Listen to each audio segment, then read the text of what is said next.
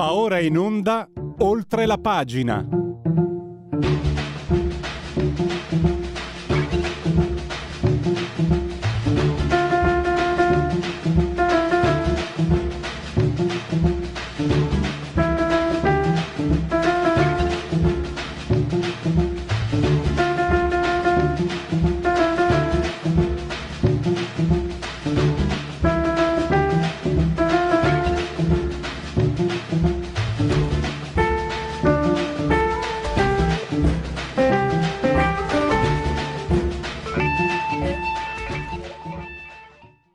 Linea va subito a Pierluigi Pellegrini.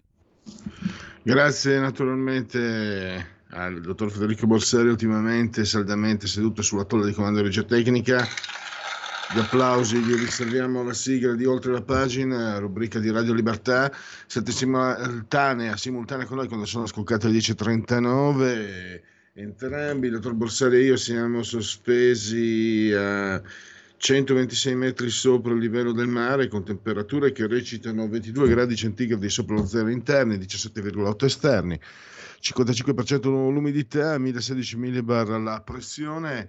L'abbraccio che rivolgo come sempre forte, forte, forte, forte alla signora Carmela, Clotilde e Angela. Loro ci seguono, ma ci seguiscono anche, ce lo dice la sintesi, del canale 252 del digitale televisivo terrestre, perché questa è una radiovisione, chi se buona Radio Libertà, pertanto cent'anni, meditate gente, meditate.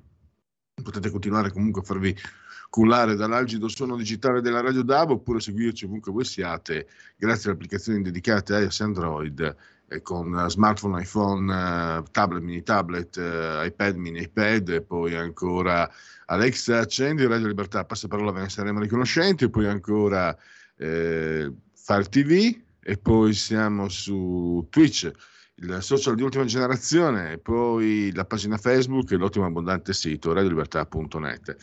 Eh, riepilogo della scaletta della trasmissione di oggi.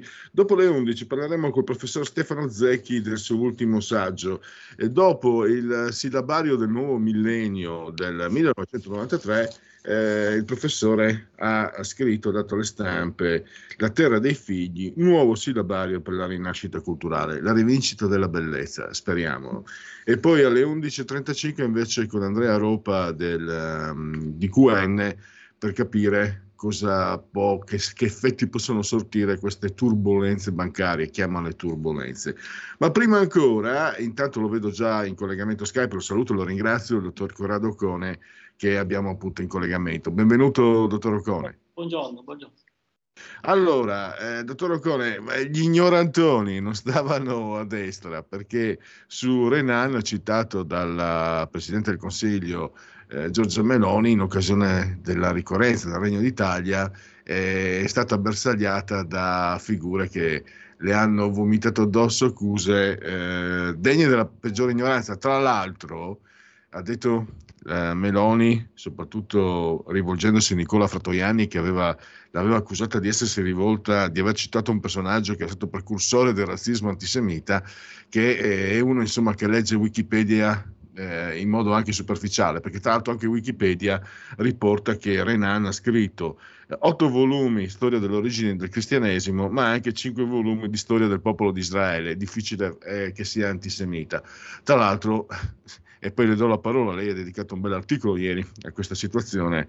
Eh, io sono ignorante, conoscevo poco Renan, l'avevo letto di sfuggita qualche pagina, da autodidatta l'avevo pure trovato, mi confesso, un po' noioso, ma eh, sicuramente non può essere scambiato per un antisemita razzista, sto parlando di uno storico francese dell'Ottocento, addirittura, e provo quasi una provocazione, dottor Ocone, Renan, tutto sommato, anche nella sua definizione di, di, patria, di nazione, che lei ha riportato anche ieri, tutto sommato è, è, uno storico che possiamo considerare, con le parole di oggi, inclusivo, cioè all'opposto di quello che vogliono certi personaggi della sinistra. Prego, dottor Ocone. Sì, no, ma eh, la cosa clamorosa, la cantonata clamorosa che ha preso mh, fregato gli anni poi dell'articolo di Augias, mh, e ne parliamo subito dopo, la cantonata clamorosa che ha preso e che ehm, se, appunto, se non si fosse limitato a Wikipedia, dove mh, viene definito, io poi ho controllato eh, teorico della razza, ma mh, mm, non si capisce in base a che cosa. Mh, mm, Wikipedia non è ovviamente perfetto. E se comunque avesse conosciuto un minimo la storia, eh, come per esempio ci ha ricordato il professor Perfetti ieri eh, sul giornale, in un altro articolo che è uscito su questo argomento, eh, avrebbe ehm, saputo che eh, nella polemica che si, eh, sul concetto di nazione che si scatenò eh, subito dopo la guerra franco-prussiana del 1870, in cui il testo di Renan, che cos'è una nazione, si colloca, e Renan prese proprio le posizioni di chi eh, non legava il concetto di nazione al concetto di razza. Al contrario, come dice Perfetti ieri, eh, di uno storico grandissimo come Mommsen. Allora noi dobbiamo mh, contestualizzare un po' tutto e, mh, e, mh, allora, mh, fine 800 predomina eh, la teoria positivistica, la quale appunto eh, richiama i fattori naturali ehm, eh, della, dell'uomo, insomma. E quindi eh, in questa cultura eh, il concetto di razza non ci sono state ancora le degenerazioni razziste, eccetera, eccetera, e assume per i positivisti eh, un carattere eh, importante, perché si pensi all'ombroso che apparteneva a questa cultura e che appunto eh, addirittura eh, distingue a, se- a, seconda delle razze e addirittura della grandezza del cervello gli esseri umani fra di loro. Si pensi a, um, a tutte le concezioni che riducono a problemi eh, medici, psichiatrici, eh, le diverse mh, eh, psicologie umane. Insomma, c'è un trionfo del positivismo, c'è una scoperta delle scienze eh, biologiche, fisiche e un'applicazione eh, di questa scoperta in, una, in un'estensione in maniera non, mh, posso dire, ragionevole. E, e, quindi, tanto che poi contro il positivismo eh, a inizio Novecento si svilupperà mh, mm, tutta una, mm, tu, tutto diciamo, il movimento filosofico europeo eh, appunto di critica al positivismo di cui fanno pure parte Croce e Gentile.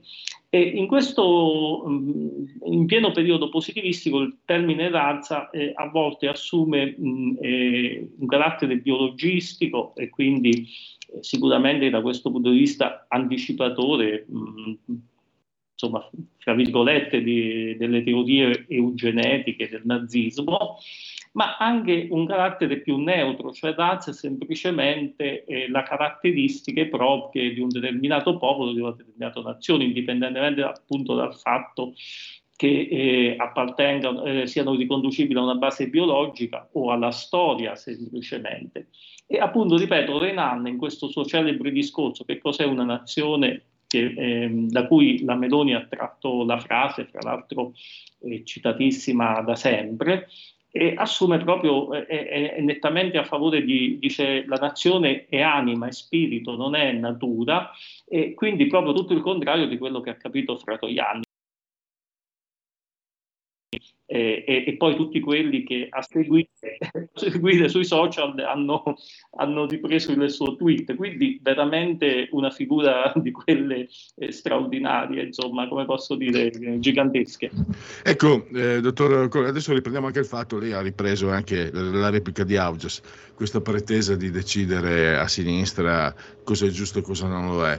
Un'osservazione un po' di superficie, la, elaboravo questa notte, poi oggi ho letto un bel articolo di Caruso, i cosacchi per Giorgia, cioè le persone che a sinistra apprezzano il lavoro di Giorgia Meloni.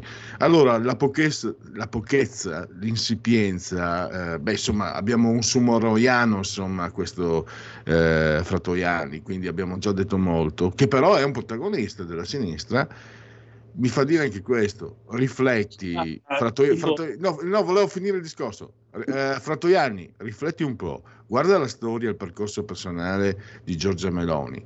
Giorgia Meloni nella sua carriera non ha mai preso un granchio, non è mai incespicata, inciampata in modo clamoroso. A parte vai, quando all'assemblea di Vox si mise a urlare, ma quello fu, non fu un inciampo, fu un trasporto, probabilmente fuori misura, lei stessa mi sembra se ne sia pentita. Quindi prima di arrivare a conclusioni di questo tipo, pensa anche a chi hai davanti, cioè usa il cervello. E lì mi sembra che proprio abbiamo persone, insomma, l'abbiamo visto anche con Suma Oro, che la sinistra italiana qualche, qualche problema di fosforo lo ha dimostrato, insomma.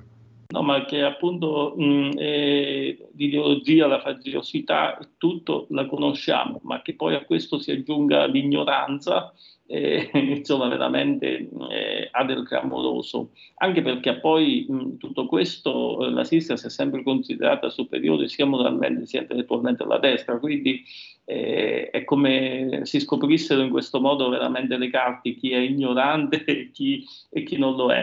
Ma ripeto, c'è anche un diritto all'ignoranza, se questo diritto, cioè se tu non conosci Renan stai, stai zitto, insomma, se non vuoi approfondire, ma non puoi aprire Wikipedia e, e dalle prime due frasi dedurne per un meccanismo mentale che Renan era un paranazista e, e in qualche modo lo è pure la Meloni che lo ha citato. Oppure, eh, eh, dottor Core, mi permette si fa anche, anche un, un, consiglio a quelli di sinistra. Fate come ho fatto anch'io per, per rinfrescarmi la memoria. C'è l'enciclopedia, la Garzantina di filosofia, che secondo me fa testo.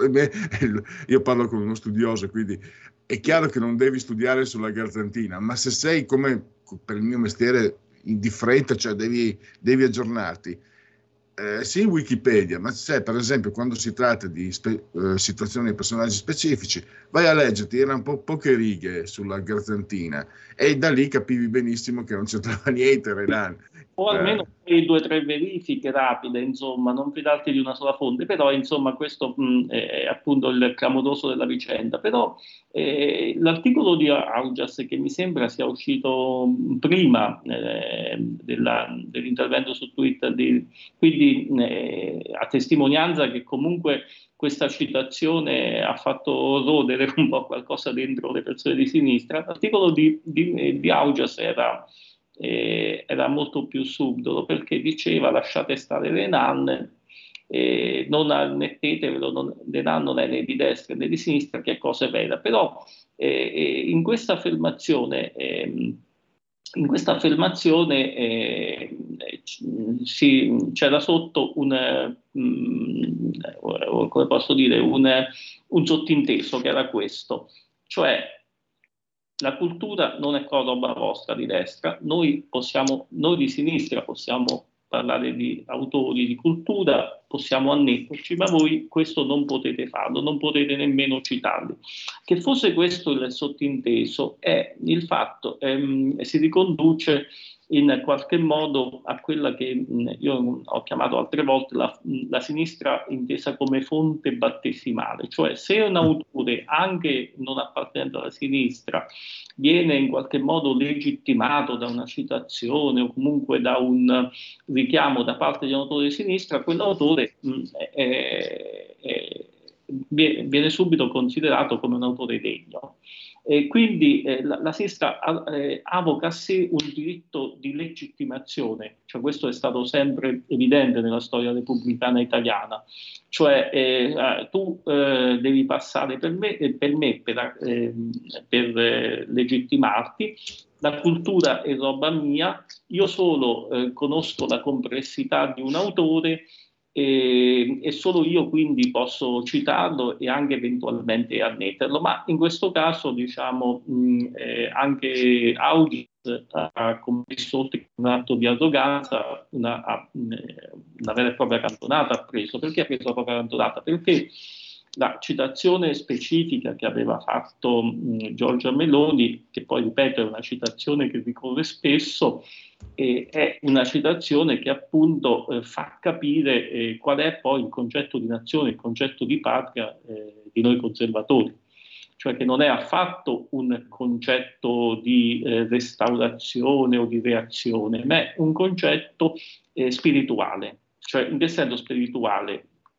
Nel senso che per i conservatori e per Renan in questo prezioso volumetto che poi nasce da una conferenza da lui tenuta alla Sorbona nel 1882, se ricordo bene, eh, la nazione eh, ha un carattere performativo, cioè la nazione, che significa questo? Uso un linguaggio tecnico, significa che la nazione non è solo ciò che ereditiamo, ma anche ciò che, in, mh, che, noi facciamo rivivere giornalmente, quindi è anche qualcosa che guarda al futuro. Ecco, questa è un'altra cosa che la sinistra non, soppor- non sopporta, perché, eh, perché, il futuro in qualche modo mh, è solo della sinistra, eh, il futuro del comunismo, il futuro regno della libertà, il progresso. Cioè se qualcuno invece mh, guarda al futuro da destra non può farlo e in qualche modo mh, il concetto di Renan è questo perché io eredito una tradizione ma questa tradizione la devo far rivivere ogni giorno attraverso un plebiscito continuo. E, tanto che io poi ho citato una frase di Mahler molto bella che dice la tradizione non è la custodia delle ceneri ma è far rivivere un fuoco. E, e, che cos'è poi la tradizione? La tradizione non è altro ciò che noi abbiamo ereditato dai nostri padri, la sapienza eh, dei, eh, dei, nostri padri eh, attraverso le risposte che hanno dato nel corso della storia ai problemi che hanno avuto, una eh, saggezza a cui mh, noi dobbiamo andare oltre, quasi come fossimo nani sulle spalle dei giganti, ma a partire appunto da quella consapevolezza, perché la sinistra vuole fare reset, vuole il mondo è stolto, non va bene, vuole creare quindi il mondo nuovo. E, e quindi, e quindi eh, un'idea di nazione intesa in questo senso, performativo e anche che guarda al futuro, è ciò che non sta bene probabilmente alla sinistra, sicuramente. Possiamo anche dire che è un'occasione persa per, intav- per intavolare eh, un confronto, no? cioè il concetto di, di, appartenenza, di nazione, di patria, come lo propone Meloni, eh, che potrebbe essere affrontato e anche, perché no, eh, messo in discussione, no? Eh, invece di essere aggredito e tacitato in questa maniera. C'è, c'è, un'arroganza, la solita arroganza mi sembra di, di aver visto, anzi mi sembra, abbiamo visto anche qui l'ennesima arroganza, l'ennesima occasione perduta. Assolutamente, ma eh, infatti eh, il concetto di, di, patria e quello di nazione che è leggermente diverso, eh, pre, insomma, eh, presupporrebbe eh, una riflessione seria, un, eh, perché insomma, anche sul concetto di libertà, che come lei sa è quello che poi a me sta più a caro, perché la libertà dei conservatori, la libertà di chi crede nella nazione, nella patria, è la libertà incarnata, cioè la libertà si esplica a partire da una comunità eh, politica, da una comunità spirituale. Cioè io non posso essere libero in astratto, non posso essere libero da solo prima di tutto, perché eh, se io vivo in un'isola da solo, quella non è libertà, è, è semplicemente una forma non umana, mentre mh, la libertà di destra è sempre una libertà incarnata, non è una libertà del puro arbitro, di, è tutto diritto, ogni bisogno è diritto, come la concepisce la sinistra. Quindi, eh, quindi sarebbe pure eh, importante fare un discorso di questo tipo sul concetto di libertà.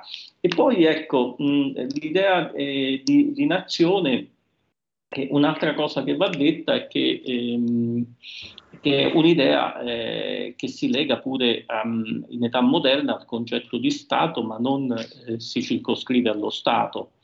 Eh, cioè ehm, nel senso che lo Stato è la forma moderna che assume la politica in cui si ordina una comunità politica, però eh, in qualche modo ehm, nazione è, anche qualsiasi comunità che si mh, creda cementata, che si, eh, si, pensa cementata da, da, da, un idem sentire, cosa che non può dirsi a livello eh, eh europeo in questo momento, perché eh, parliamoci chiaro, un finlandese eh, la pensa diversamente da un napoletano, che ne so, insomma, eh, non c'è ancora un idem sentire a livello europeo.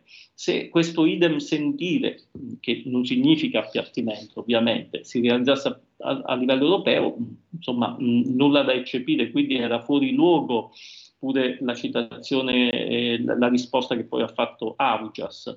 Perché potrebbe esistere anche un nazionalismo europeo. Di fatto oggi non esiste questo nazionalismo europeo e volerlo imporre per legge dall'altro significa semplicemente eh, costringere gli uomini eh, secondo un progetto costruttivistico, come abbiamo, detto, come abbiamo detto in altre volte, in altre trasmissioni. Certo. il, problema di Padre, poi ecco, un'altra cosa incredibile, mh, richiama forse il, il concetto di nazione è, è, è, richiama una base naturalistica perché richiama il nascere, eh, nasco, quindi il, eh, però è solo una questione etimologica, così come è una questione etimologica il fatto che il concetto di patria richiama la paternità, la patria, la patria è, è, la terra dei padri, degli avi, i quali non, non vanno, eh, come posso dire, eh, dimenticati, ma vanno eh, presi ad esempio poi per ripartire e andare avanti, non per restare fermi ovviamente. Siamo, siamo in chiusura, eh, mi piace registrare anche questa evoluzione. Anni fa mi sarei aspettato, avrei, avrei ascoltato presumibilmente dalla sinistra questa obiezione.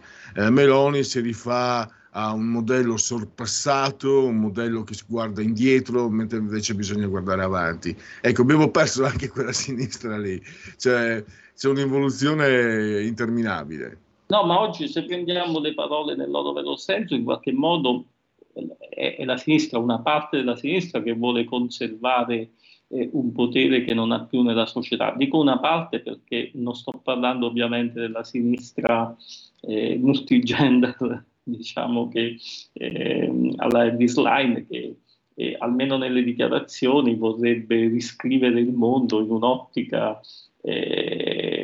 costruita a tavolino che non è propria diciamo, del sentimento della più parte degli italiani.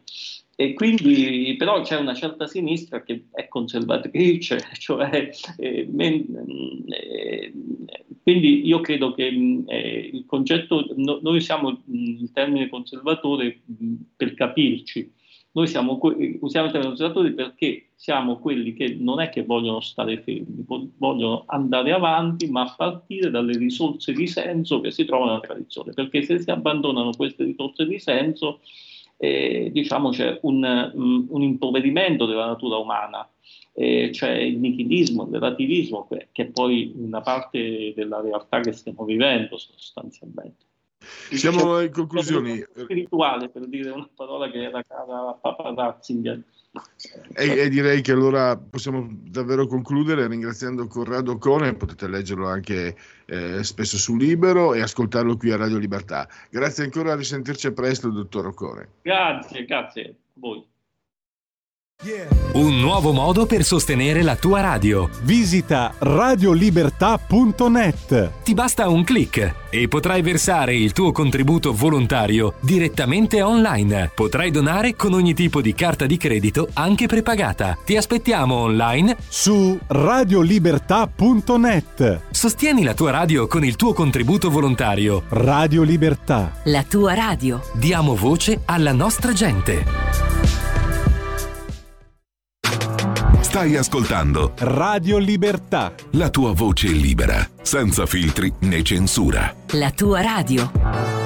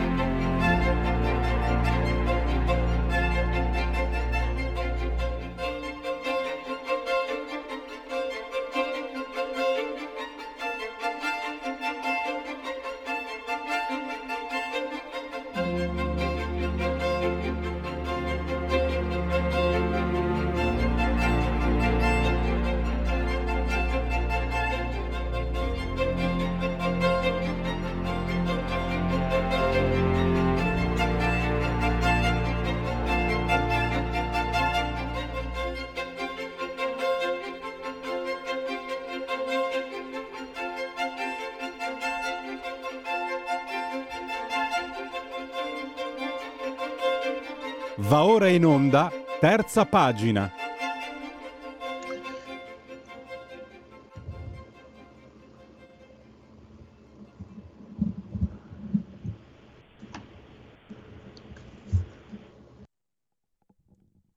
E la linea torna a Pierluigi Pellegrini. Grazie, grazie a Federico, dottor Bassari, assiso tolla di comando e regia tecnica. Allora, terza pagina con il professor Stefano Zecchi che eh, 30 anni dopo il sillabario del nuovo millennio eh, torna sul luogo del delitto, sto scherzando, scrive di nuovo, ha, ha scritto una, eh, La terra dei figli, nuovo sillabario per la rinascita culturale, quindi delle, delle tracce eh, che il professore offre come analisi a quello che siamo, a quello che siamo stati e a quello che vogliamo essere, mi sembra di aver capito. Intanto date, fatemi dare il benvenuto al professor Zecchi, che come sempre Grazie. si mette a disposizione Grazie. dei nostri ascoltatori. Benvenuto professore. Grazie mille, grazie a voi, grazie. Allora, eh, professore, eh, perché 30 anni dopo riallacciare, no? credo sia anche questo, eh, un, eh, quel percorso iniziato appunto con il primo sillabario del nuovo millennio, poi la terra dei figli che mi fa pensare, fa parte anche un po' della, della stella polare del suo pensiero, no? professore?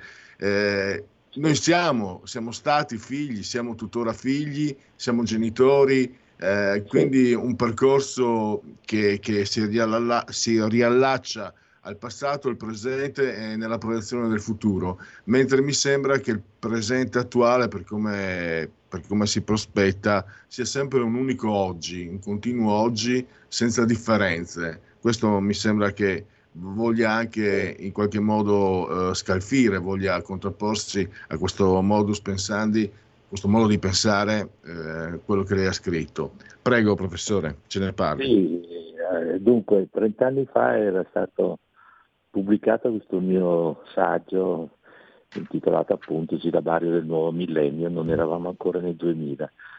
E, e questo piccolo editore ha visto, ha considerato che quel libro, pur avendo 30 anni, è rimasto attuale, anzi per certi aspetti, dice lui, eh, profetico. E quindi mi aveva chiesto la possibilità di ripubblicarlo.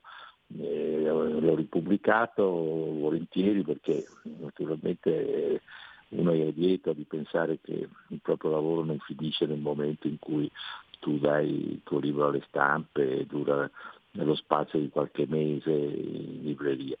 E poi ci ho aggiunto alcune considerazioni legate un po' più all'attualità politica di questi nostri, di questi nostri tempi. C'è un'introduzione del ministro San Giuliano, insomma è venuto fuori un, praticamente un nuovo libro.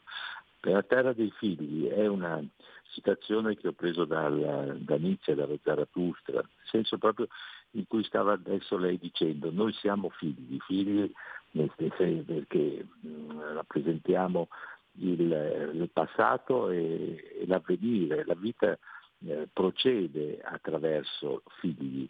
E questo è curioso, questa affermazione eh, di Nietzsche, proprio da lui, cioè il senso del futuro è legato alla capacità di comprendere il presente senza dimenticare le nostre radici eh, tradizionali, la nostra storia, però non ci si può fermare né al, al, passato né tantomeno al presente, quindi lo sguardo deve essere sempre questo eh, legato alla capacità di immaginarci in futuro, qualche cosa che in fondo non, non ci ferma all'attualità, un oggi come diceva lei molto uniforme, molto sbiadito, sì, proprio come diceva. Ecco.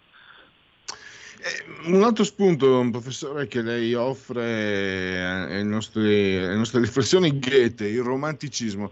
Lei scrive che il romanticismo è stata la risposta alternativa al secolo dei lumi, per certi aspetti anche al positivismo, eh, una risposta altrettanto, altrettanto fondata eh, che ci riporta ai tempi di oggi. No? Siamo eh, in tempi di, di, quasi di superomismo, di transumanesimo, ecco, che brutta parola, mamma mia. siamo, siamo transumanza, mi viene in mente, è orribile, vabbè, ma lo usano loro, mi, mi adeguo, non capisco ma, ma, ma, mi adeguo. Ecco, in tempi di transumanesimo, eh, Goethe può tornare a essere un riferimento come lo è stato, come lo è stato nell'Ottocento e anche dopo naturalmente, perché poi Faust che è, eh, come dire, la parola giusta non è, non è, ma mi piace come suona, è l'archetipo dell'uomo contemporaneo che, che, se, che deve riflettere su se stesso per non, uh, per non, perdersi.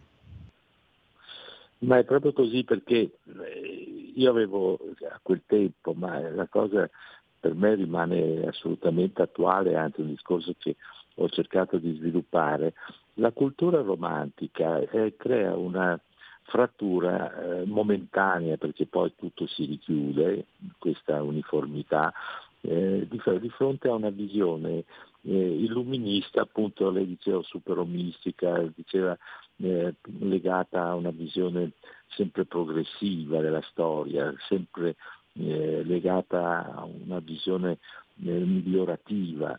c'è una non pessimismo, ma un realismo nella cultura romantica che fa riflettere sui limiti del, dell'essere uomo e su questi limiti costruire il presente e il futuro. E quindi una visione che non sia fideistica nei confronti della scienza, ma fideistica anche in una visione razionale della storia, per cui tutto ciò che accade ha una sua giustificazione eh, razionale. Il romanticismo è prima di, eh, di, questo grande movimento culturale, eh, lo stesso Goethe nella figura del Fausto crea la problematicità stessa della nostra contemporaneità, cioè un uomo che deve vivere di scienza ma non può essere soffocato dalla, dalla scienza. Eh, io credo che anche per quello che abbiamo vissuto recentemente sia una lezione di una contemporaneità straordinaria. Eh, non, abbiamo nessuna possibilità di rifiutare lo sviluppo della ricerca scientifica, ma nello stesso tempo dobbiamo capire qual è eh, il modo per far sì che eh, la funzione delle scienze non danneggi la visione dell'uomo, la sua eticità, la sua stessa affettività Ecco perché figli, noi siamo figli perché cioè, tante volte si dice giovani, giovani, giovani sono i nostri figli e noi siamo a nostra volta figli dei nostri genitori, quindi di una vita che è, si incatena, che ha una sua possibilità di sviluppo solo se si tiene unito questo, questo mondo eh, di sentimenti, di affetti, di visioni, eh, che non può essere affidato soltanto a uno, un sapere scientifico funzionale soltanto a se stesso. Ecco, questo è un po' il senso del, anche il senso del libro stesso, credo. Eh, professore, perdoni la mia profonda ignoranza. Goethe ho letto i dolori del giovane Werner, quindi posso al massimo avvertirlo. E del romanticismo un'idea soprattutto figurativa. Penso a Friedrich, penso ai grandi pittori dell'Ottocento. E quello, l'impressione che, che ho eh, elaborato io che il romanticismo, penso soprattutto, ripeto, molto la parte figurativa, ti mostra qualcosa che non c'è ma che tu non vedi e quindi ti obbliga a delle riflessioni che vanno oltre la superficie. Possiamo, mm, possiamo prendere, prendere, questa definizione mol, molto semplice, me ne scuso. No, me ne scuso, sono ignorante, uno cerca di, di, uno cerca di imparare, poi non è, non è, una colpa, voglio dire, è, è, un, è, un, ritardo da rimediare. Possiamo partire da questo, l'idea del romanticismo che ci mostra quello che, che sappiamo che c'è ma non lo vediamo. Il, la pittura di, di, di, dipinti di Frederick che sono lì, mi sembra, eh, sono esemplari da questo punto di vista. Sì, sì, sì, sì, è possibile, è bella anche questa idea, cioè che cosa ti fa vedere? Ti fa vedere quei sentimenti che muovono il mondo e che non sono così staccati da, da una visione razionale della vita. In fondo, eh, se vogliamo rimanere eh, a questi, questi, livelli culturali un po', un po' alti, è proprio la sconfessione di una visione cartesiana e poi luministica della, de, della vita, in cui tutto è soltanto razionalità e le passioni sono, sono poca cosa. Ecco, lei ha citato il Werther, i dolori del giovane Werther di, questo è un grande manifesto del romanticismo. Il, il Werther fa capire al mondo, infatti viene eh, imitato poi dai giovani del tempo, anche nel modo di vestirsi, eh, che la vita va vissuta anche eh, laddove i tuoi sentimenti, il tuo amore, per lui era l'amore di, eh, di Carlotta, eh, ti può portare alla, alla distruzione, infatti lui si suicida. E, e, fa vedere, sì, fa emergere questo non visibile, perché il visibile è una patina molte volte razionale che vuole giustificare tutto, ma c'è un profondo dell'esistenza che invece è complesso, che invece non ha possibilità di essere portato dall'assoluta superficie. Ecco, questo probabilmente è la, è, è la verità del romanticismo. Sì, come, come, diceva lei, in fondo, fa vedere quello che in apparenza non, non, è visibile, oppure anche che è deforme, è deformato. Ecco. Eh, una, lente di, una, lente che deforma, come questi specchi no, che si vedono talvolta nei, nei, periodi di festa, le giostre, che ti fanno vedere più lungo, più corto, più grasso, più magro. Il problema del linguaggio come si pone nel, nel XXI secolo, professore? Perché abbiamo, lei ha delineato i contenuti, però viviamo l'epoca di TikTok, no? toccate fuga mi viene da dire. Eh, non, secondo me è sbagliato anche fare una colpa ai ragazzi, eccetera, perché quelli sono strumenti e così come quelli della mia età sono, rimasero incatenati davanti al televisore, adesso i ragazzi sono con TikTok. Eh, però come, come, si pone lei eh, di guardi, fronte al problema del linguaggio? Il tema, il tema era cruciale, a quel tempo l'avevo intravisto e poi eh, più di 30 anni fa quindi e poi ho cercato anche di svilupparlo in questa parte eh, che io ho aggiunto al sillabario del nuovo millennio. Ma eh, dunque oggi i linguaggi puntano all'assoluta semplificazione della, della comunicazione. Eh, tutto diventa virtuale perché eh, si semplifica con il mezzo, si semplifica anche eh, la trasmissione di un, eh, di un sapere. Ed è, è, tanto più è rapido, tanto più sintetico, tanto più funzionale. Questo ci porta però a una distruzione dell'esperienza vissuta a favore di una virtualità che cancella quel rapporto necessario che c'è sempre nel linguaggio, il linguaggio nel suo rapporto con una, una realtà esistenziale, eh, un conto se io dico eh, ti amo a una persona che sto vedendo in faccia, che magari mi le stringo la mano, un conto è se lo dico attraverso una, un WhatsApp, un TikTok, eh, che, che, è facilmente revocabile. Infatti il, il, vero, a mio parere, problema dei giovani oggi è quello di eh, non avere un, un rapporto con l'esperienza tale che poi l'insuccesso, la difficoltà di relazione, tutto basato sulla virtualità nel momento in cui eh, ci si confronta con eh, la realtà vera, eh, se si hanno degli smacchi, se, se dei, dei, dei fallimenti, questi diventano madornali, molto difficili da gestire. Ecco, quindi eh, c'è proprio in sintesi rispetto a questa domanda cruciale che lei mi fa, c'è uno scollegamento tra il linguaggio e la comunicazione reale, dove eh, una volta tutto diventava spettacolo, si, si ricorderà, c'erano questi bei libri anche importanti sulla società dello spettacolo, dove tutto finisce per essere, che so, un carosello.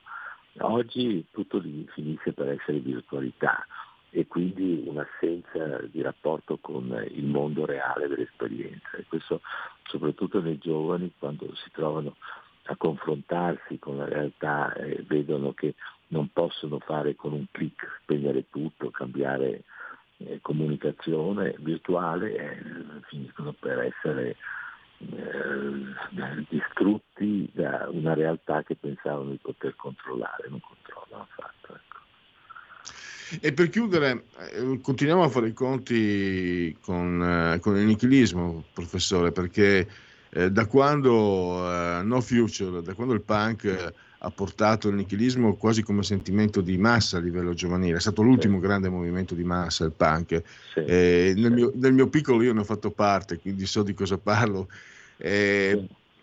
È andato a toccare però un tasto reale, cioè non possiamo pensare, professore, eh, che il nichilismo sia sbagliato tu cura e basta, eh, perché il nichilismo, io parlo mi metto dall'altra parte rispetto a lei. Tanto per cominciare è molto, è molto affascinante, è molto comodo, è molto eh, attraente, oserei dire anche erotico addirittura, cioè l'autodistruzione eh, che significa la privazione, cioè alienare tutto ciò che non ci piace poi in definitiva, è un sentimento eh, magliardo che forse in termini magari meno evidenti, meno, meno enunciati rispetto a 40 anni fa, comunque si insinua anche oggi moltissimo.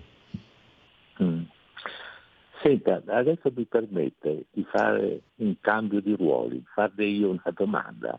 Cioè, guardi, la domanda che, che vorrei farle sulla base di quanto adesso mi ha detto della sua esperienza vissuta, ecco, io le chiederei questo, ma quanto è più facile negare rispetto all'affermare?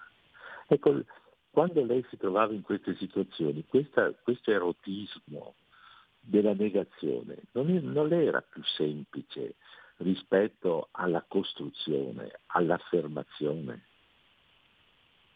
Glielo eh, chiedo. Eh, eh, no, ma di, ma di fatti eh, ho detto che è seducente perché è comodo.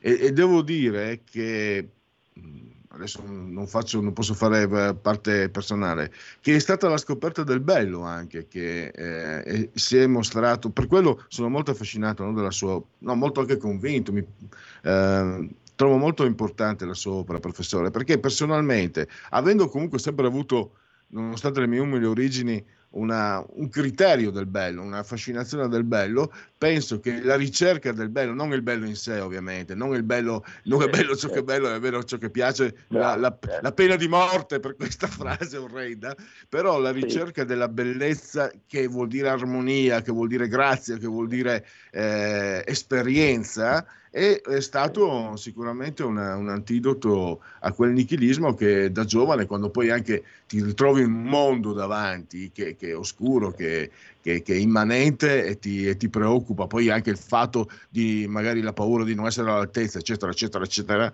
Eh, no, no, convengo con lei, professore, la, la ricerca della bellezza è l'antidoto più, più, più, più efficace per quanto mi riguarda.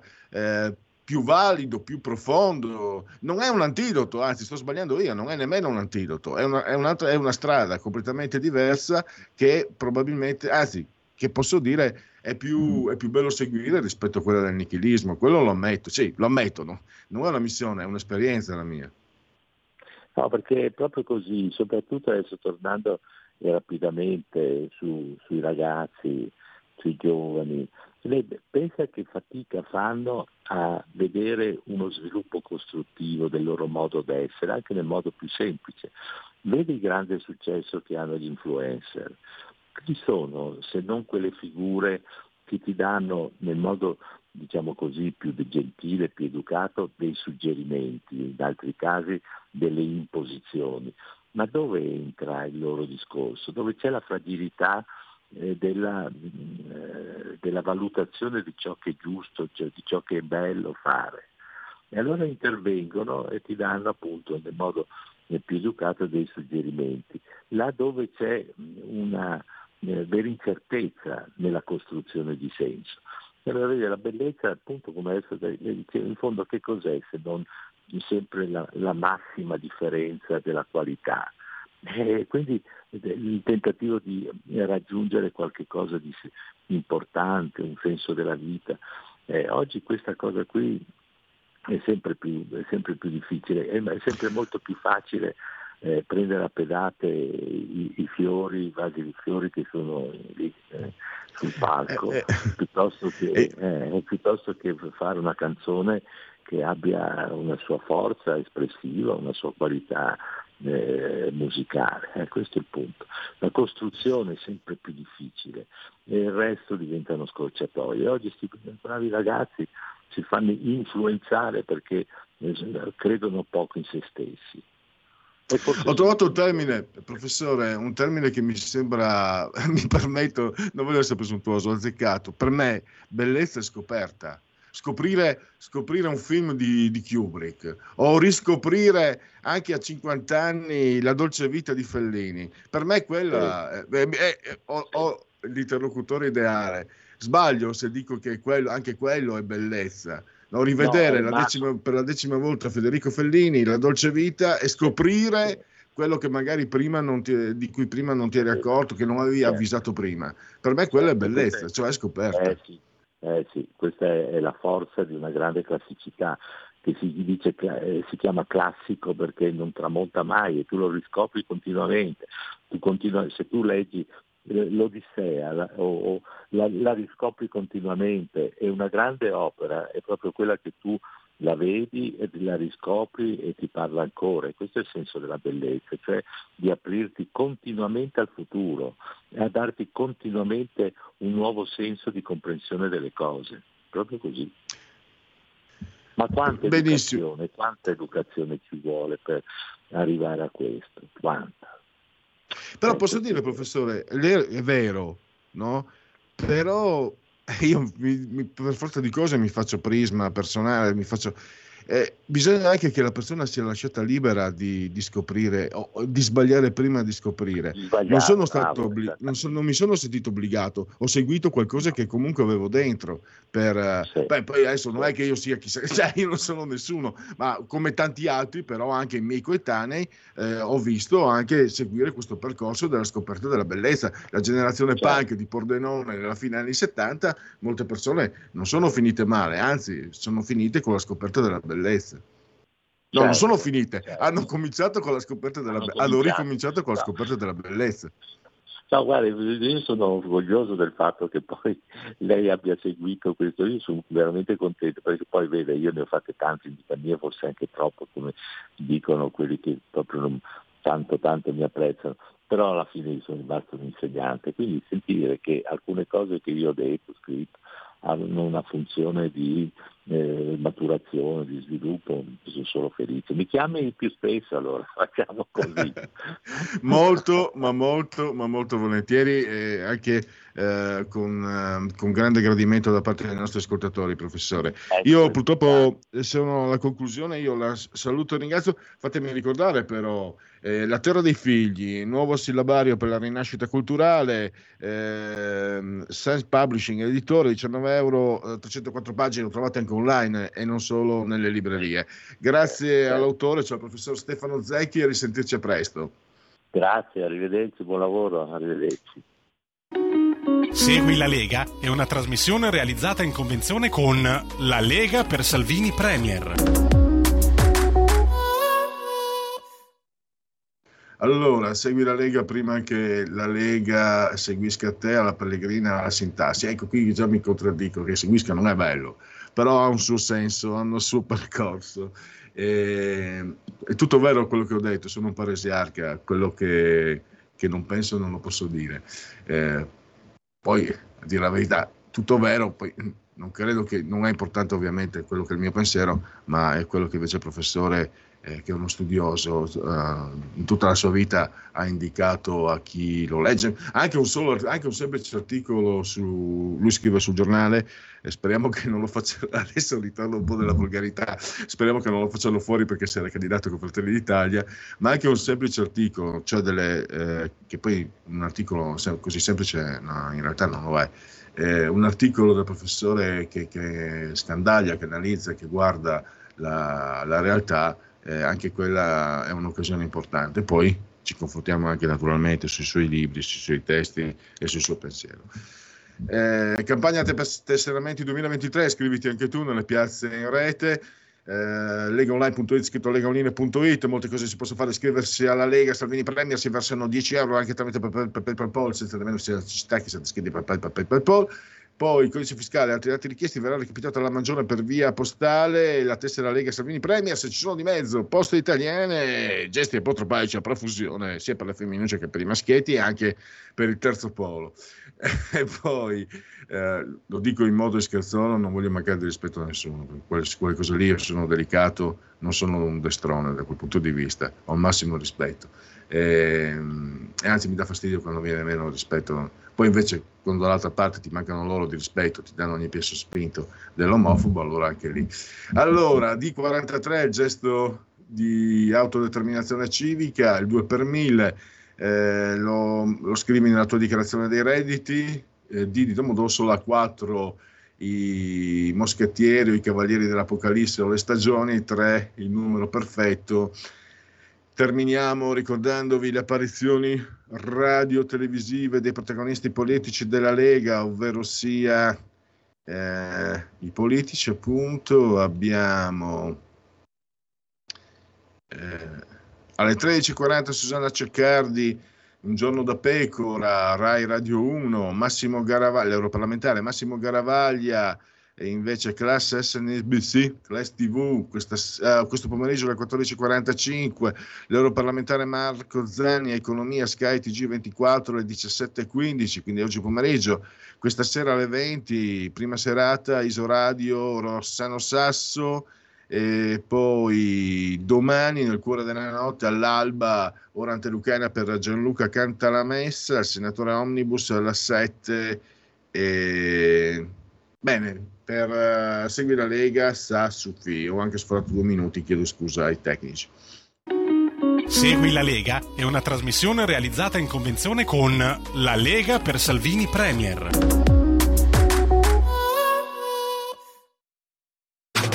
Stai ascoltando Radio Libertà. La tua voce libera, senza filtri né censura. La tua radio.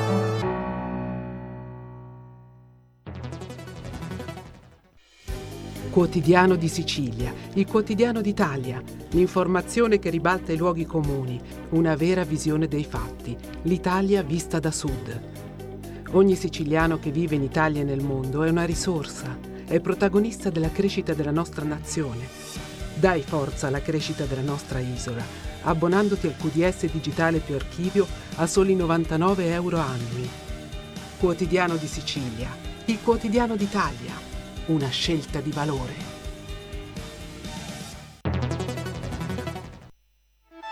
Stai ascoltando Radio Libertà, la tua voce libera senza filtri né censure, la tua radio.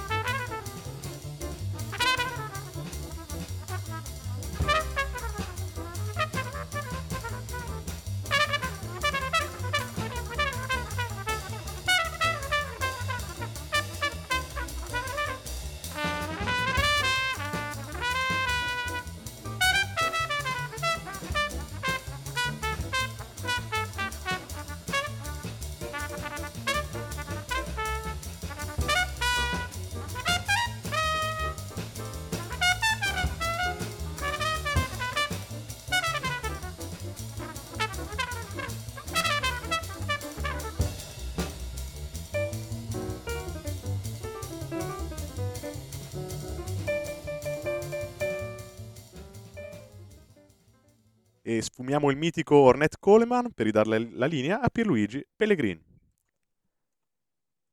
Grazie a Federico Borsari, vedo via Skype un volto amico Andrea Ropa di QN che come sempre eh, risponde presente all'appello degli ascoltatori di Radio Libertà. Benvenuto Andrea.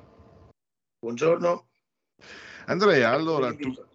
Grazie a te invece. Eh, tu chiamare se vuoi turbulenze, ci sono caduti dei miti, no? la, la, banca della Silicon Valley, l'innovazione, la tecnologia, la modernità, patapunfete, e poi addirittura eh, gli svizzeri, eh, ma com'è possibile?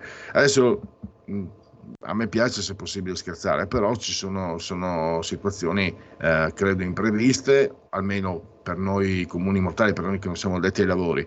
Eh, soprattutto mi interessa capire da te quali possono essere le, le conseguenze. E poi guarda, voglio riprenderti eh, le parole di Giancarlo Giorgetti, no? il ministro delle finanze che lui ha gettato acqua sul fuoco, ha detto che sostanzialmente le ripercussioni saranno insignificanti per il sistema bancario italiano e gli ha fatto da controcanto uh, Ignazio Visco, governatore di Banca Italia, anche lui ha detto che il sistema italiano non è coinvolto. E voglio sentire da te il quadro complessivo. Come si è arrivati a questo? Intanto un dato, un dato positivo, no? mi sembra... Mh, mm, che eh, quello che è successo con la Silicon Valley Bank ha, è stato rimediato in qualche maniera, cioè non si è visto quello che abbiamo visto 15 anni fa con la Lehman Brothers. Possiamo partire da qui per non, per non farcela sotto, per non avere spavento, o invece è meglio tenere alta la guardia? Beh, eh, allora, questa serve un'analisi su più piani, evidentemente per Luigi. Certo, allora la guardia va tenuta comunque alta perché la situazione di turbolenza è chiara, è, è conclamata ed è tale in entrambe, in entrambe le sponde del, dell'Atlantico, quindi eh, è chiaro che la situazione va tenuta monitorata e sotto controllo. Tuttavia, eh, la situazione è molto migliore di quanto, di quanto non fosse nel 2008 Mm, perché comunque sono cambiate fondamentalmente le regole eh, e le regole sono decisamente più restrittive rispetto al 2008 sia negli Stati Uniti nonostante eh, l'era Trump le abbia un attimino come dire alleggerite ma soprattutto in Europa perché grazie a Basilea 3 qui mh, su questa sponda dell'Atlantico non sarebbe più possibile il ripetersi di situazioni tipo quella del 2008, per cui sono eh, in definitiva d'accordo con quanto dice Giorgetti e con quanto dice anche il governatore di Banca Italia, secondo la quale il sistema bancario italiano è in qualche modo al riparo da questo tipo di turbulenze. Tuttavia non possiamo dire in generale che l'Italia ne sia al riparo perché eh, avete visto nei giorni scorsi come eh, sui mercati azionari il problema di Credit Suisse si è poi riverberato anche, sul, anche su Piazza Affari dove, eh, dove, i titoli bancari hanno sofferto parecchio. Insomma. Quindi è comunque eh, un, un contagio che è, è, insidioso, è pericoloso, è da tenere sotto controllo. Certo, eh, i pericoli in Europa sono molto inferiori rispetto a, a, quanto non lo fossero nel 2008 e a quanto non lo siano anche oggi negli Stati Uniti, però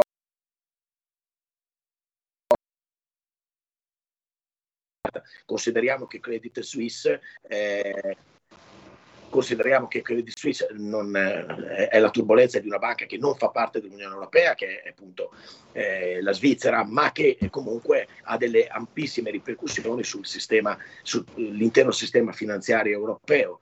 E, e, quindi, come dici tu, giustamente cade un po' il mito eh, non solo della Silicon Valley Bank, ma anche il mitico delle banche svizzere, no? eh, eh, la, la, sicurezza la certezza assoluta, basti pensare che i soci di maggioranza di, di Credit Suisse, che sono gli arabi e i catarioti, hanno perso oltre un miliardo a testa in questo investimento, quindi evidentemente anche il mito delle banche svizzere eh, come dire, se, risente un attimo anche dei tempi.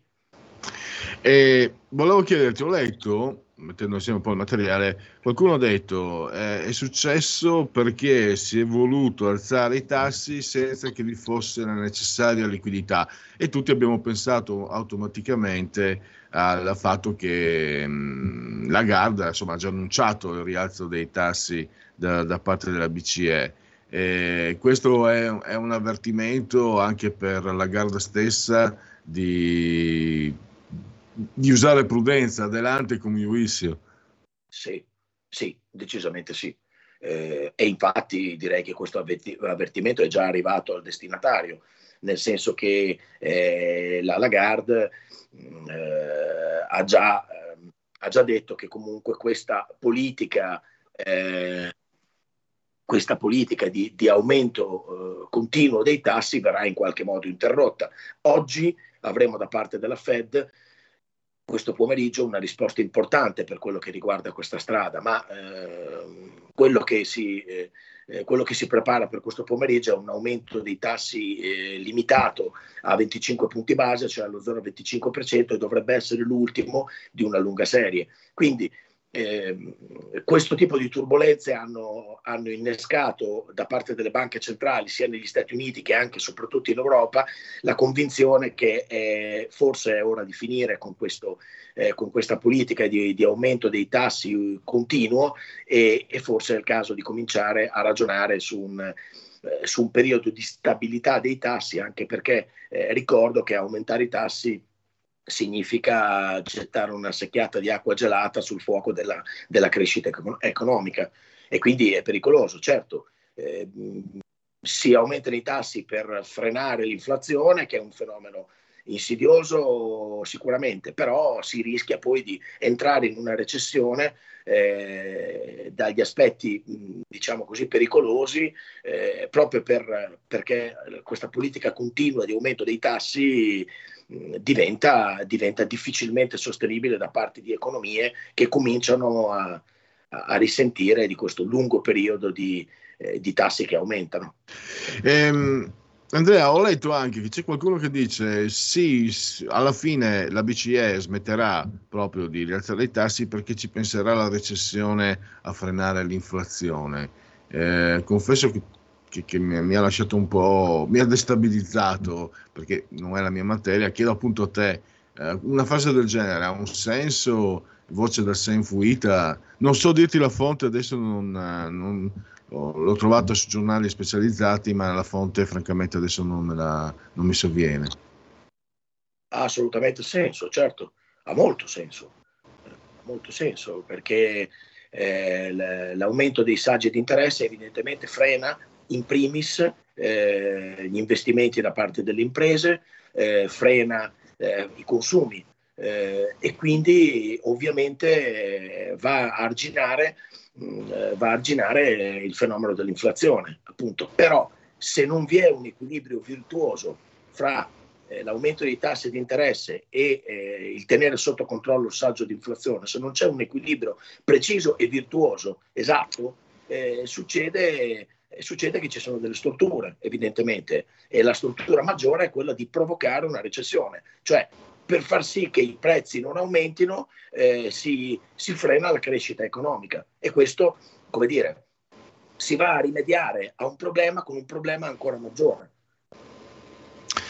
E per quanto riguarda le... Ah, ne approfitto anche per chiederti un'opinione sulla riforma eh, preannunciata, anzi eh, è stato approvato in Consiglio dei Ministri, le aliquote che scendono, eh, poi vai, c'è anche il ponte, il ponte sullo stretto, eh, c'è, c'è, questo pacchetto di riforme eh, piuttosto spinte, no, se vogliamo, anche se poi eh, lo stesso governo, insomma, anche Giorgetti ha detto ci vorranno comunque almeno due anni prima di vedere, di vedere all'opera queste riforme.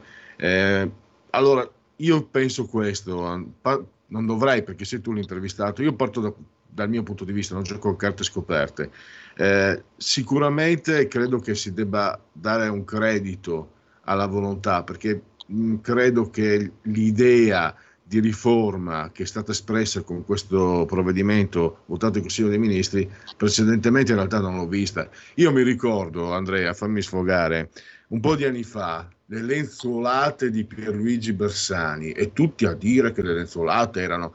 Pierluigi Bersani, me lo ricordo ancora, una trasmissione quella delle 6-7 del mattino a, a, a, all'ex Telemonte Carlo, alla 7, ma cosa volete che siano le lenzuolate? Era una cosa che ho messo lì. Lui ha detto, anni dopo, è una cosa che ho tirato fuori lì così per dare un'impressione positiva ai mercati. Cioè, non è. Allora, siccome io come giornalista, anche se non sono detto ai lavori, mi ero informato. Le lenzuolate per me erano una bischerata, erano una stupidaggine. sentire Bersani anni dopo dirlo lui eh, mi fa pensare che adesso perlomeno eh, vedo anche internamente, no? non sono uscite voci per esempio che si mettono di traverso se non altro nelle intenzioni eccetera. Quindi io ho, ho un'impressione positiva, però ho una certa età, bisogna vedere tutto quello che verrà dopo naturalmente. Tu cosa, che idea ti stai facendo di questo? Ma la mia idea è sicuramente positiva, Pierluigi, non, non, ci sono, non ci sono dubbi da questo punto di vista. Che l'intero sistema fiscale e tributario italiano avesse bisogno di una rinfrescata, se non di una, eh, davvero di una ripensata, di un ripensamento generale, eh, questo è assolutamente fuori di discussione, ma per una serie di parametri, insomma, per, per stabilire delle, delle, de, de, dei reequilibri, per eh, diminuire il gettito fiscale, per consentire alle aziende eh, di avere degli sgravi e di poter assumere del, eh, del, del personale avendone dei vantaggi, evidentemente, e l'impianto generale del sistema fiscale italiano, che è un impianto vecchio, aveva bisogno di una, eh, di una, di una rinfrescata. E questo sicuramente le idee che ci sono all'interno di, questo, eh, di, questo, di questa riforma che è stata presentata, eh, le idee ci sono, ora si tratta di applicarle. Eh, una delle cose che diciamo così in questo momento mi perplime è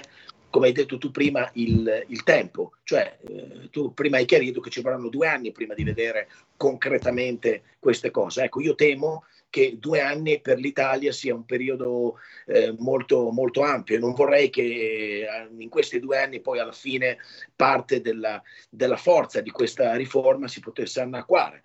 Eh, però sono, sono cose che, che, si devono fare. Per esempio, eh, tu lo hai citato prima, ed è un argomento che eh, ormai tiriamo fuori da secoli, il ponte sullo stretto di Messina che siamo ancora qui a parlare nel 2023 davvero è qualcosa di grave, nel senso che quella è un'opera che andava fatta 50 anni fa eh, e che in tutte le parti, eh, in tutti eh, i, i, posti, i paesi normali del mondo, queste opere le fanno nel giro di, nel giro di qualche anno senza, eh, senza, senza, metterci sopra una letteratura come abbiamo fatto noi e, e, ce lo siamo trascinati dietro fino al 2023 e poi ora siamo andati a riesumare di nuovo la società dello stretto di Messina che era in qualche modo stata messa in liquidazione da Mario Monti dieci anni fa eh, perdendo denaro, perde, perdendo non solo tempo ma perdendo denaro, risorse e soprattutto anche competitività perché così facendo abbiamo lasciato al loro destino delle regioni mh, mm, che avrebbero potuto dare un, un ottimo contributo alla crescita economica del nostro paese. Ecco, quella è un'opera che bisogna fare a prescindere dal fatto che sia comunque troppo tardi e quindi sono favorevole a queste cose purché si facciano. Vabbè, mi sembra proprio, era un leitmotiv. Eh, costa più non farlo che farlo ormai il, il, ponte, quindi speriamo veramente vada a buon fine. E, e, Esulo, tu collabori, insegni anche all'università, Andrea, se non, eh, se non ricordo male. Volevo la tua opinione, che esula dall'argomento, però è, è assolutamente eh, di primissimo piano, no? riprendo un titolo, no, faccio, diciamo pure sole 24 ore, l'8% dei laureati in Italia va all'estero. Non è neanche una novità, se ne sono accorti adesso, vabbè, eh, però è un, eh, è un segnale, è un segnale io ho detto, potremmo anche rovesciare, potremmo avere il bicchiere mezzo pieno, significa che comunque l'università italiana eh, riesce a, dare, a garantire preparazione ai suoi studenti. Vabbè, consolati, eh, però è un dato di, di, di, declino enorme secondo me. Cioè, io te Andrea, tu, tu sei laureato io no, però mi ricordo bene, bastava un diploma ai miei tempi per avere un posto di lavoro buono e, e vicino a casa. Adesso con la laurea vai a fare, ti tocca lavorare alla McDonald's con tutto rispetto, eh, lo dico perché una coppia di giovani architetti nati vicino a dove sono nato io, sono andati a Londra, poi purtroppo sono morti in quel palazzo che bruciò. E la ragazza architetto prendeva 300-500 euro al mese lavorando da McDonald's. Il ragazzo era stato preso per il restauro del Palazzo della Regina e anche lei aveva trovato come architetto. Allora io dico, se questo ragazzo a Londra gli ha dato un lavoro del genere, significa che era bravo. Possibile che in Italia non riuscisse a trovare qualcosa, ma anche la sua ragazza era sicuramente brava. Possibile che l'Italia non garantisse questi, questi che sono bravi, non dico quelli che hanno preso la, le, le lauree, quelle, quelle sessantottine. Questi hanno preso lauree, ah, si sono impegnati, questi sono bravi. Eh, questo è un declino che, vedo, che però vedo da anni, non è una cosa nuova, anche questo è preoccupante. Sì, concordo con te, è un argomento sanguinoso in realtà Pierluigi, è un argomento sanguinoso perché evidentemente si tratta di, eh, delle eccellenze del nostro, del nostro paese, sono giovani, ne abbiamo pochi e soprattutto quelli bravi eh, ne abbiamo pochissimi. E questi pochi appunto prendono, eh, prendono i, i, più bravi di questi pochi prendono la via eh, di altri paesi dove vengono pagati meglio, dove vengono trattati meglio, dove, dove hanno delle possibilità eh, migliori e più veloci di carriera e quant'altro. E a noi invece restano eh, o i carri rotti eh, oppure, eh, oppure, persone che vengono magari in Italia da altre parti del mondo più svantaggiate alla ricerca di lavoro, ma non sicuramente come dire, di un lavoro qualificato come quello che invece vanno a fare all'estero i nostri migliori laureati. E questo davvero è, una, è un'emorragia che dobbiamo, che dobbiamo tamponare in qualche modo, anche perché i costi di formare eh, queste eccellenze che abbiamo, perché noi abbiamo delle eccellenze a livello formativo, a livello universitario, a livello di master, a livello di scuole, di scuole superiori di grande prestigio. Ecco, le eccellenze che noi formiamo e che ci costa formare evidentemente vengono poi eh, utilizzate eh, da, da, altri paesi che non hanno speso nulla per formarle e che semplicemente dandogli qualcosa in più a livello di, a livello di salario si portano via le nostre migliori intelligenze. E questo pur considerando che da molti anni a questa parte ormai il mercato del lavoro è un mercato globale, per cui è difficile poter, poter, parlare di confini da questo punto di vista, però a livello di competitività del sistema economico questo è, un, è un'emorragia che noi dobbiamo trovare il modo di arginare al più presto perché, perché è qualcosa di insostenibile. E con questo mm, possiamo direi concludere. Io ringrazio Andrea Ropa di QN, grazie davvero Andrea e a risentirci a presto naturalmente. Grazie a voi, arrivederci. E andiamo verso il termine della trasmissione. Mm, adesso uh, vediamo di uh, trovare. Avevo dei sondaggi in conclusione da leggervi. Questo SVG, eh, Fratelli d'Italia 30,3, PD 20,4, 5 Stelle 15,3, Lega 8,5, Calenda 7,7, Forza Italia 6,3. Eh, fiducia in Meloni molto abbastanza 40, eh, ritiene efficace l'operato del governo 39 e questo lo chiudiamo. Andiamo ancora questo invece è MG Different, committente RAI. Il 31 marzo scade il decreto aiuti in bolletta. Il governo dovrebbe prorogare il 61, non prorogare il 22, non risponde il 17. È favorevole alla direttiva sull'efficienza energetica entro il 2033, la Casa Verde? Sì, favorevole il 18. Sì, ma allora, totale sì 59%, no 27%. E allora, che dire. È giusto che anche in Italia vengano riconosciuti i figli delle coppie omogenitoriali, due donne o due uomini? Sì, 49%, no il 34%, non risponde il 37%. Ancora l'ultimo sondaggio a, a disposizione. Eh, Tecne, eh, realizzato committente RT, qui si basa sulla conoscenza e giudizi sui ministri. Eh, abbiamo 88 Tajani, 84 Lolo Brigida, 74 Crosetto, Giorgetti 78, Fitto 64, Nordio 66, Urso 69, 68, San Giuliano 62, Urso 68, eh, San Giuliano Abodi, Sal- Salvini 92, eh, Casellati 82, Bernini 59, Musumeci 60, Ciriani 50, eh, Calderoli 70, Roccella 41, Valditara 62, Piantedosi 79, Sant'Anché 64, Calderone 47, Schildacci 41, 32 Locatelli, Zangrillo 37. Eh, direi che possiamo chiudere e magari abbiamo, ah, c'è un Istat e poi mandiamo la sigla dei genetriaci. Eh, restano elevate le perdite idriche nelle reti di distribuzione. Eh, nel 2020 operano in Italia 2.391 gestori di servizi idrici, 161 in meno rispetto al 2018, ma la gestione è ancora fortemente auto, uh, frammentata. Eh, nel 2020 sono stati erogati ogni giorno per gli usi autorizzati 215 eh, litri di acqua potabile per abitante nelle reti comunali di distribuzione. Sigla dei genetriaci. La verità è che sono cattivo, ma questo cambierà. Io cambierò. È l'ultima volta che faccio cose come questa. Metto la testa a posto, vado avanti, rigo dritto, scelgo la vita. Già adesso non vedo l'ora. Diventerò esattamente come voi.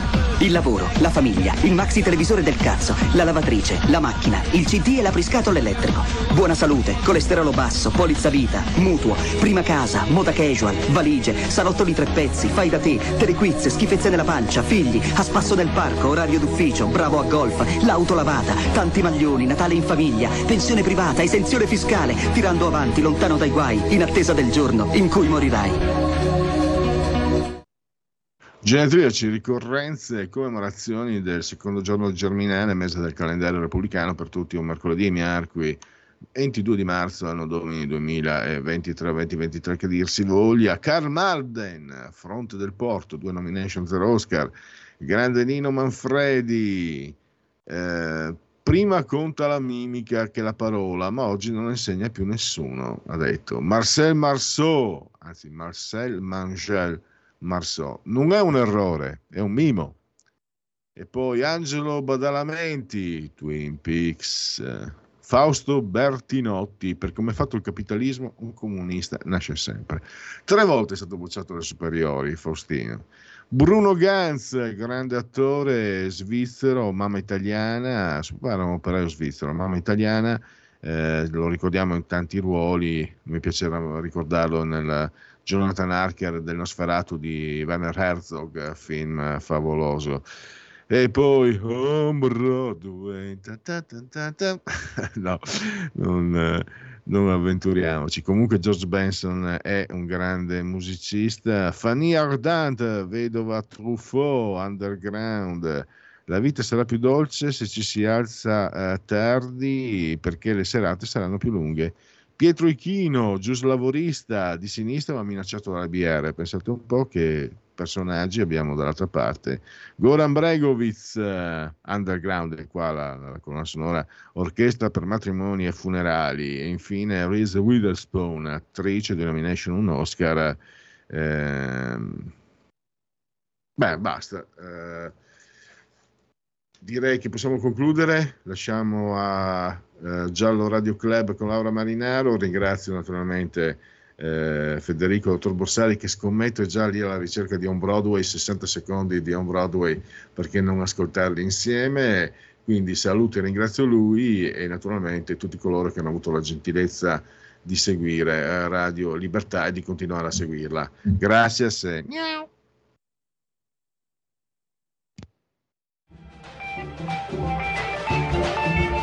Avete ascoltato oltre la pagina.